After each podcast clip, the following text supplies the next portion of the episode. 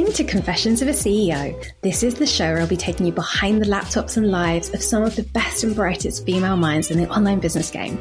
The frank, funny, and inspiring chats that we have behind closed doors are about to be revealed. This is the secret sauce that you need to hear that's going to help you and blow your mind at the same time.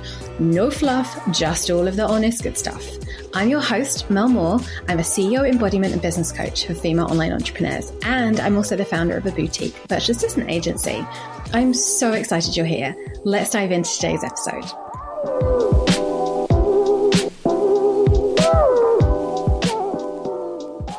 So last week I talked to you about my journey about becoming a VA in that first year, um, and how I kind of ended up here, shall we say, and where I came from. And this time I kind of want to take you through the first year and the bunch of mistakes that I made in the first year and the advice that I would have for myself if I was starting out all over again. Um, so a lot of nuggets here of advice for you to take if you're in your first year of business as well. And basically how I got started is I had met all these digital nomads who are incredible and they started saying, why don't I become a virtual assistant? Because at that time I was doing the uh, executive assistant role again. Super easy, super well paid, loving it, taking my sabbatical. And then this whole virtual assistant world opened up and I cannot believe I didn't know anything about it before I started. Not a beam. So everyone was saying, oh yeah, be a virtual assistant. It's easy. And I was like, well, damn, I'm really good at being an EA. So this has got to be easy, right? And bear in mind, there was a, such a level of naivety. I had no idea that there were coaches or courses or programs on how to be a VA. I was so outside of that world. I just was like, I'll go into Facebook groups and I'll find a client and then I'll do all the things. So real kamikaze start, zero guidance, somehow managed to get my first client. I think I used to sit in a cafe opposite a co-working space because I couldn't afford the co-working space, hilariously enough. My friend had joined and then was part of their Facebook group. So all the, I'm looking for this type of person, a graphic designer, a VA would come up on the Facebook group and then he'd tell me about it, tell me who posted it. I would find them on Facebook and send them a DM. That was how I got my first client. I did not know what to charge. So my number one point is don't you dare dream of charging £15 an hour when you start I had no idea how low that was. I just thought, oh, it doesn't matter, right? I'm starting from ground zero. What I didn't realize was the level of experience that I was bringing forward into this. Like I could, I was get, I was basically a 40 grand a year EA. So I'm not a newbie. I'm not starting at ground zero, but also I have the depth of experience of my working life before then. Hmm. Anyway, imposter syndrome, new to business. We all have that. So I started out super low what I want to say to you or myself if I was starting all over again is please charge at least £25 an hour if you're fresh into the industry. Otherwise, you're going to end up frazzled because you'll be working so many hours for peanuts if you're doing it £15 an hour, £20 an hour, because you get capped on the time that you can work and the money that you can bring in really quickly. But also, side note, did you know what the average um, pounds per hour is for a starter VA in the UK? And it's actually now about 25 to 30 pounds an hour is the average for a VA. So that's taking into account really experienced ones to ground zero newbies. 25 to 30 pounds an hour you can charge your clients. And if you've been around for a year or two, you can go ahead and slide right into the 30 to 40 pounds an hour bracket. Please go and get that cash that you rightly deserve. Um, and you can also expect to earn around 20 to 25 pounds an hour, sometimes more as an associate VA, depending on your experience and what the lead VA is charging out to her client. So what is an associate? That is a VA that is hired by a lead VA to help that lead VA with her clients and her workload. Sometimes the associate will communicate directly with her clients, with her lead VA's clients, and sometimes just with the lead VA. So that lead VA has done all the marketing and the business development to get you the client that's landed. Sometimes she gets too many leads and she cannot hold capacity for another client. So she brings in an associate to sub out the work. It's really, really good to do. And also, all you have to do as an associate is show up and serve, right? So if you're really scared of marketing and things like that, and you really want to get some experience, it's such a good confidence builder and experience experience experience yeah. So that's what an associate is and that kind of average as i said 20 to 25 pounds an hour. Sometimes 18 but you know if you're doing okay you can get about 20 25 so i should have been an associate va maybe to get an idea of how the business model works as an online virtual assistant. So i'd taken on a few clients that really were a little sketchy Um, showed up late for appointments, uh, just didn't pay on time, didn't get their work to me. Like they created this block and this silo for me to get work done. I'd be like doing all the things, panic, like run through the hours, do the things when they need it. And then they would just not get back to me with approval. So I couldn't do any more work. And I'd be like, wait, how many hours am I going to do this month? Anyway, we'll come back to planning your time efficiently. Another thing that I would say, point two, things I would do differently or really advocate for you to listen to is your gut. If you get a weird vibe on a discovery call, like a sales call, really listen, really, really listen. We're very intuitive humans. And as women, women also, we're very intuitive. So if a client talks over you, tries to negotiate your rate, walk, mm, no, run, run in the other direction. You will know that inner voice when you hear it. It's a funny feeling in your belly or a tightness somewhere in your body. And trust me when I say it is always right. These are signs of a nightmare client. So champagne dreams, beer budgets, talking over you, like trying to negotiate your rate, maybe throwing in there that they can get someone for $10 an hour on Upwork or Fiverr. Good. Send them that way. That's okay that's not your person because how people treat you when they first meet you is how they will always continue to treat you. So yeah, wave goodbye to the folks that give you those disrespectful vibes, micromanaging vibes, higher than thou vibes, and just keep it moving. The right clients will land. Please, please, please save your sanity. I've ignored plenty of these bad vibes way too often in the early days, and it was a very painful experience. And it was even harder to extricate myself when they became mm, verbally abusive, money withholding a-holes. Um, so yeah, read the signs. They're usually there and trust your instincts. And even when you really feel like you need the cash, a bad client will suck your life force. And that has a knock on effect on your sanity, your ability to show up for the rest of your business. So prioritize your mind, your well being, and keep those boundaries high. And yes, I've definitely had many nightmare clients. Um, so my boundaries have gotten better and I trust those instincts. And also, one of the, my favorite things to do pre a discovery call is to have a simple question on my like even if it's Calendly, my scheduler is to say like, what three things can we help you with or lift off your plate? So for me, I don't do social media. None of my VAs do social media. We're just admin and organization and lifestyle. So if they put oh, social media, I can cancel the discovery call and simply respond and say, I don't think that we're the right fit. I can put you in the right direction for someone, but we don't do social media.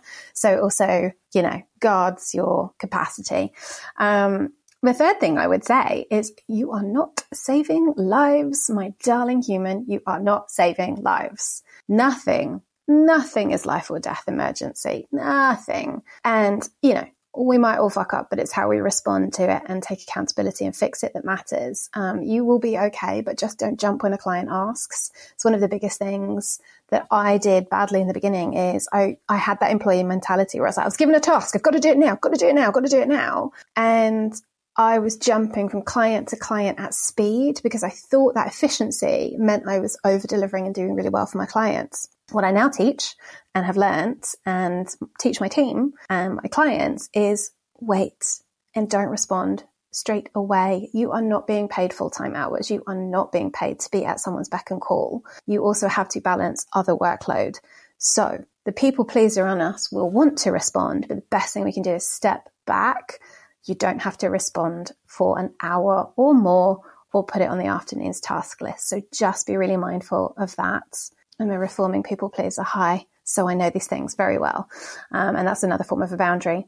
And the fourth point that I would do differently or teach to remember is you do not have to offer everything, everything in the kitchen sink to your clients.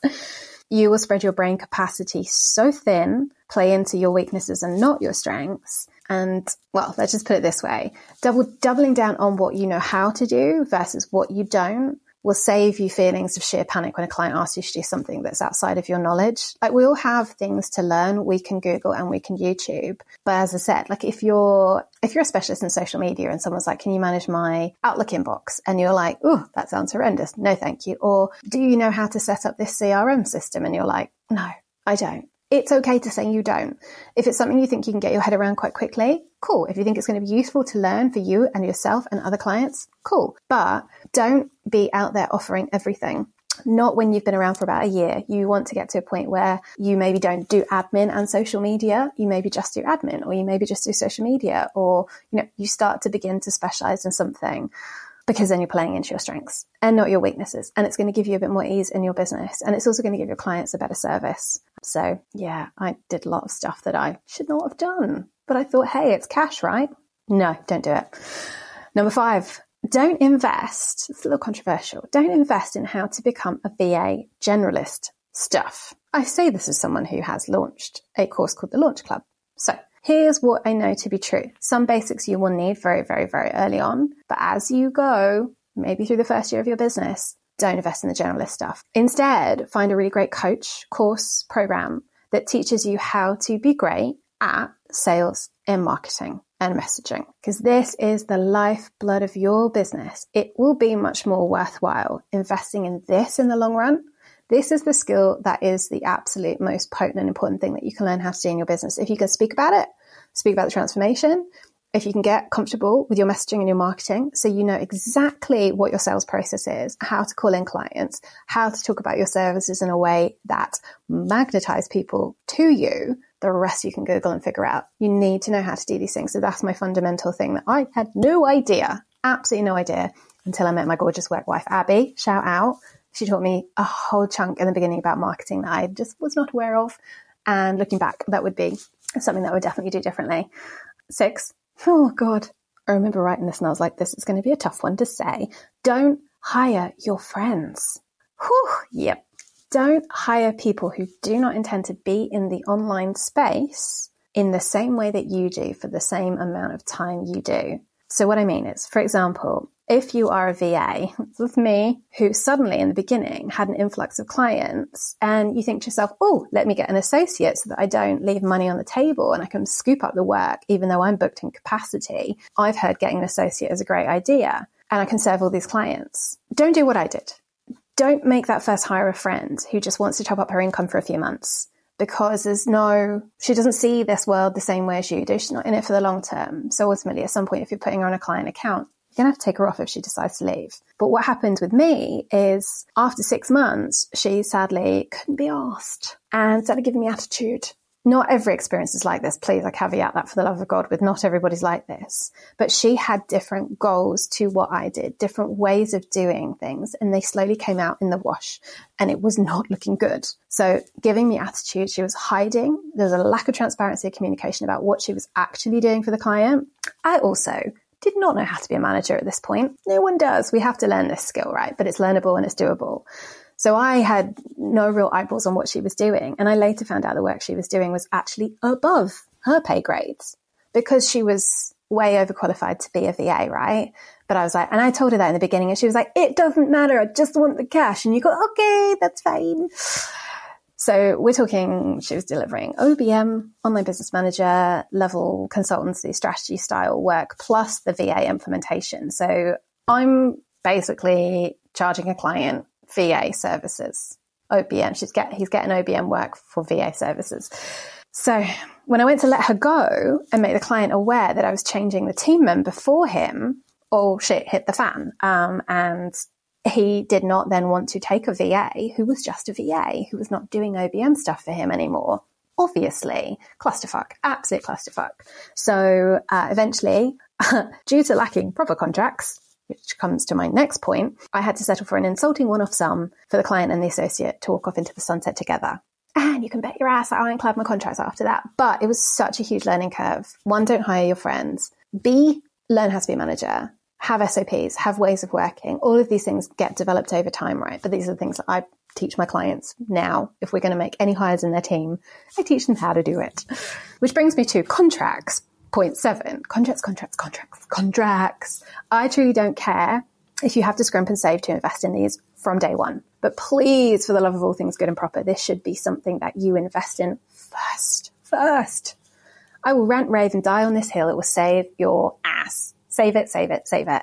Because let me tell you, when I started out and I had a zero clue about how it all works, I cobbled together some sort of cut and paste stuff on Google. I know I die inside just hearing myself say that I Googled contracts and cobbled one together myself. Ridiculous. I thought I was being clever saving money because I, hey, I'm an ex legal secretary. No, just terrible idea. Do you know how much that mistake cost me? thousands, thousands. When one of my first clients, a really rather tricky little little client ghosted me, dodged my invoice for work that I had already done, and then tried to tell me my work was worthless and she'd be better served by a five pound an hour VA off Upwork. I had no leg to stand on. No contract to wave in her face telling her that she was legally obligated to pay me, that she hadn't raised concerns, that this was not a reason for terminate. I had no leg to stand on. So even if it costs you one, two, three hundred pounds, get a contract. Please get a service provider contract. Ask me, I can point you in the right direction. And that brings me to number eight, getting paid in advance. Because as you can tell from the above point, I was working the month and then getting my invoice in for work I'd already done. So I was working ad hoc. I didn't have minimums and I wasn't being paid in advance. Now, you need to get paid in advance and need to not roll your hours over if you're a virtual assistant. Because, oh my goodness, if uh, you have been a coachee or come through one of my courses or heard me bang about this on Instagram, this is one of the things I preach to my VAs and service providers. Get your ass paid before the work is done. It's standard practice in this industry. In case anyone questions you for it, it is standard practice less risk to you that someone takes your work and refuses to pay you, more ability to pause work if the payment in advance is slow to land, less time wasted. Like if anyone's ever seven days late on an invoice, my team down tools and the client goes, oh shit, sorry, forgot about that, paid. So we avoid problems. Setting a minimum package is another thing. So let's go for this is point nine. Set a minimum package if you are a virtual assistant and then have them come in at that, even if it's only 10 hours. You can then predict your income, your capacity, and it is a million times easier to grow your business when you're not working ad hoc hours every single month and billing at the end. I did this to begin with, as I said, and I was completely freaking frazzled.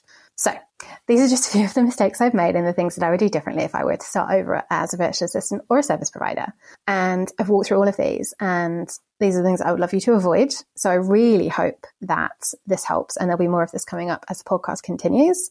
Um, but as ever, let me know if this was useful. Pop me a DM on Instagram at Mel the Biz Coach. And don't forget, listen to the outro for how to apply for my one to one coaching scholarship this spring, where I am giving someone the chance to work with me um, who is struggling in need of this and cannot afford the full whack. So go to the show notes to find out how to apply for that. And I cannot wait to read your application. Otherwise, if there's anything that you want me to cover on this podcast in future solo episodes or interview guests, please come on over to Instagram, say hello, drop me a DM. I'd love to have a conversation about all of this. And if it was useful, again, just let me know.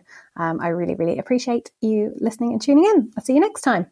Thank you so much for listening. I'm so grateful you hit play. And if you liked what you heard, please leave a review, especially on Apple, and hit subscribe so you never miss a new episode. If you love this and think someone else would too, then don't be shy, share it with them. Let's inspire even more women. And every year I will be offering one woman a coaching scholarship and the time is now. So if you think you know someone who would benefit from three months of one to one business coaching with me, head to the show notes and you'll find all the details and the link to apply. Good luck!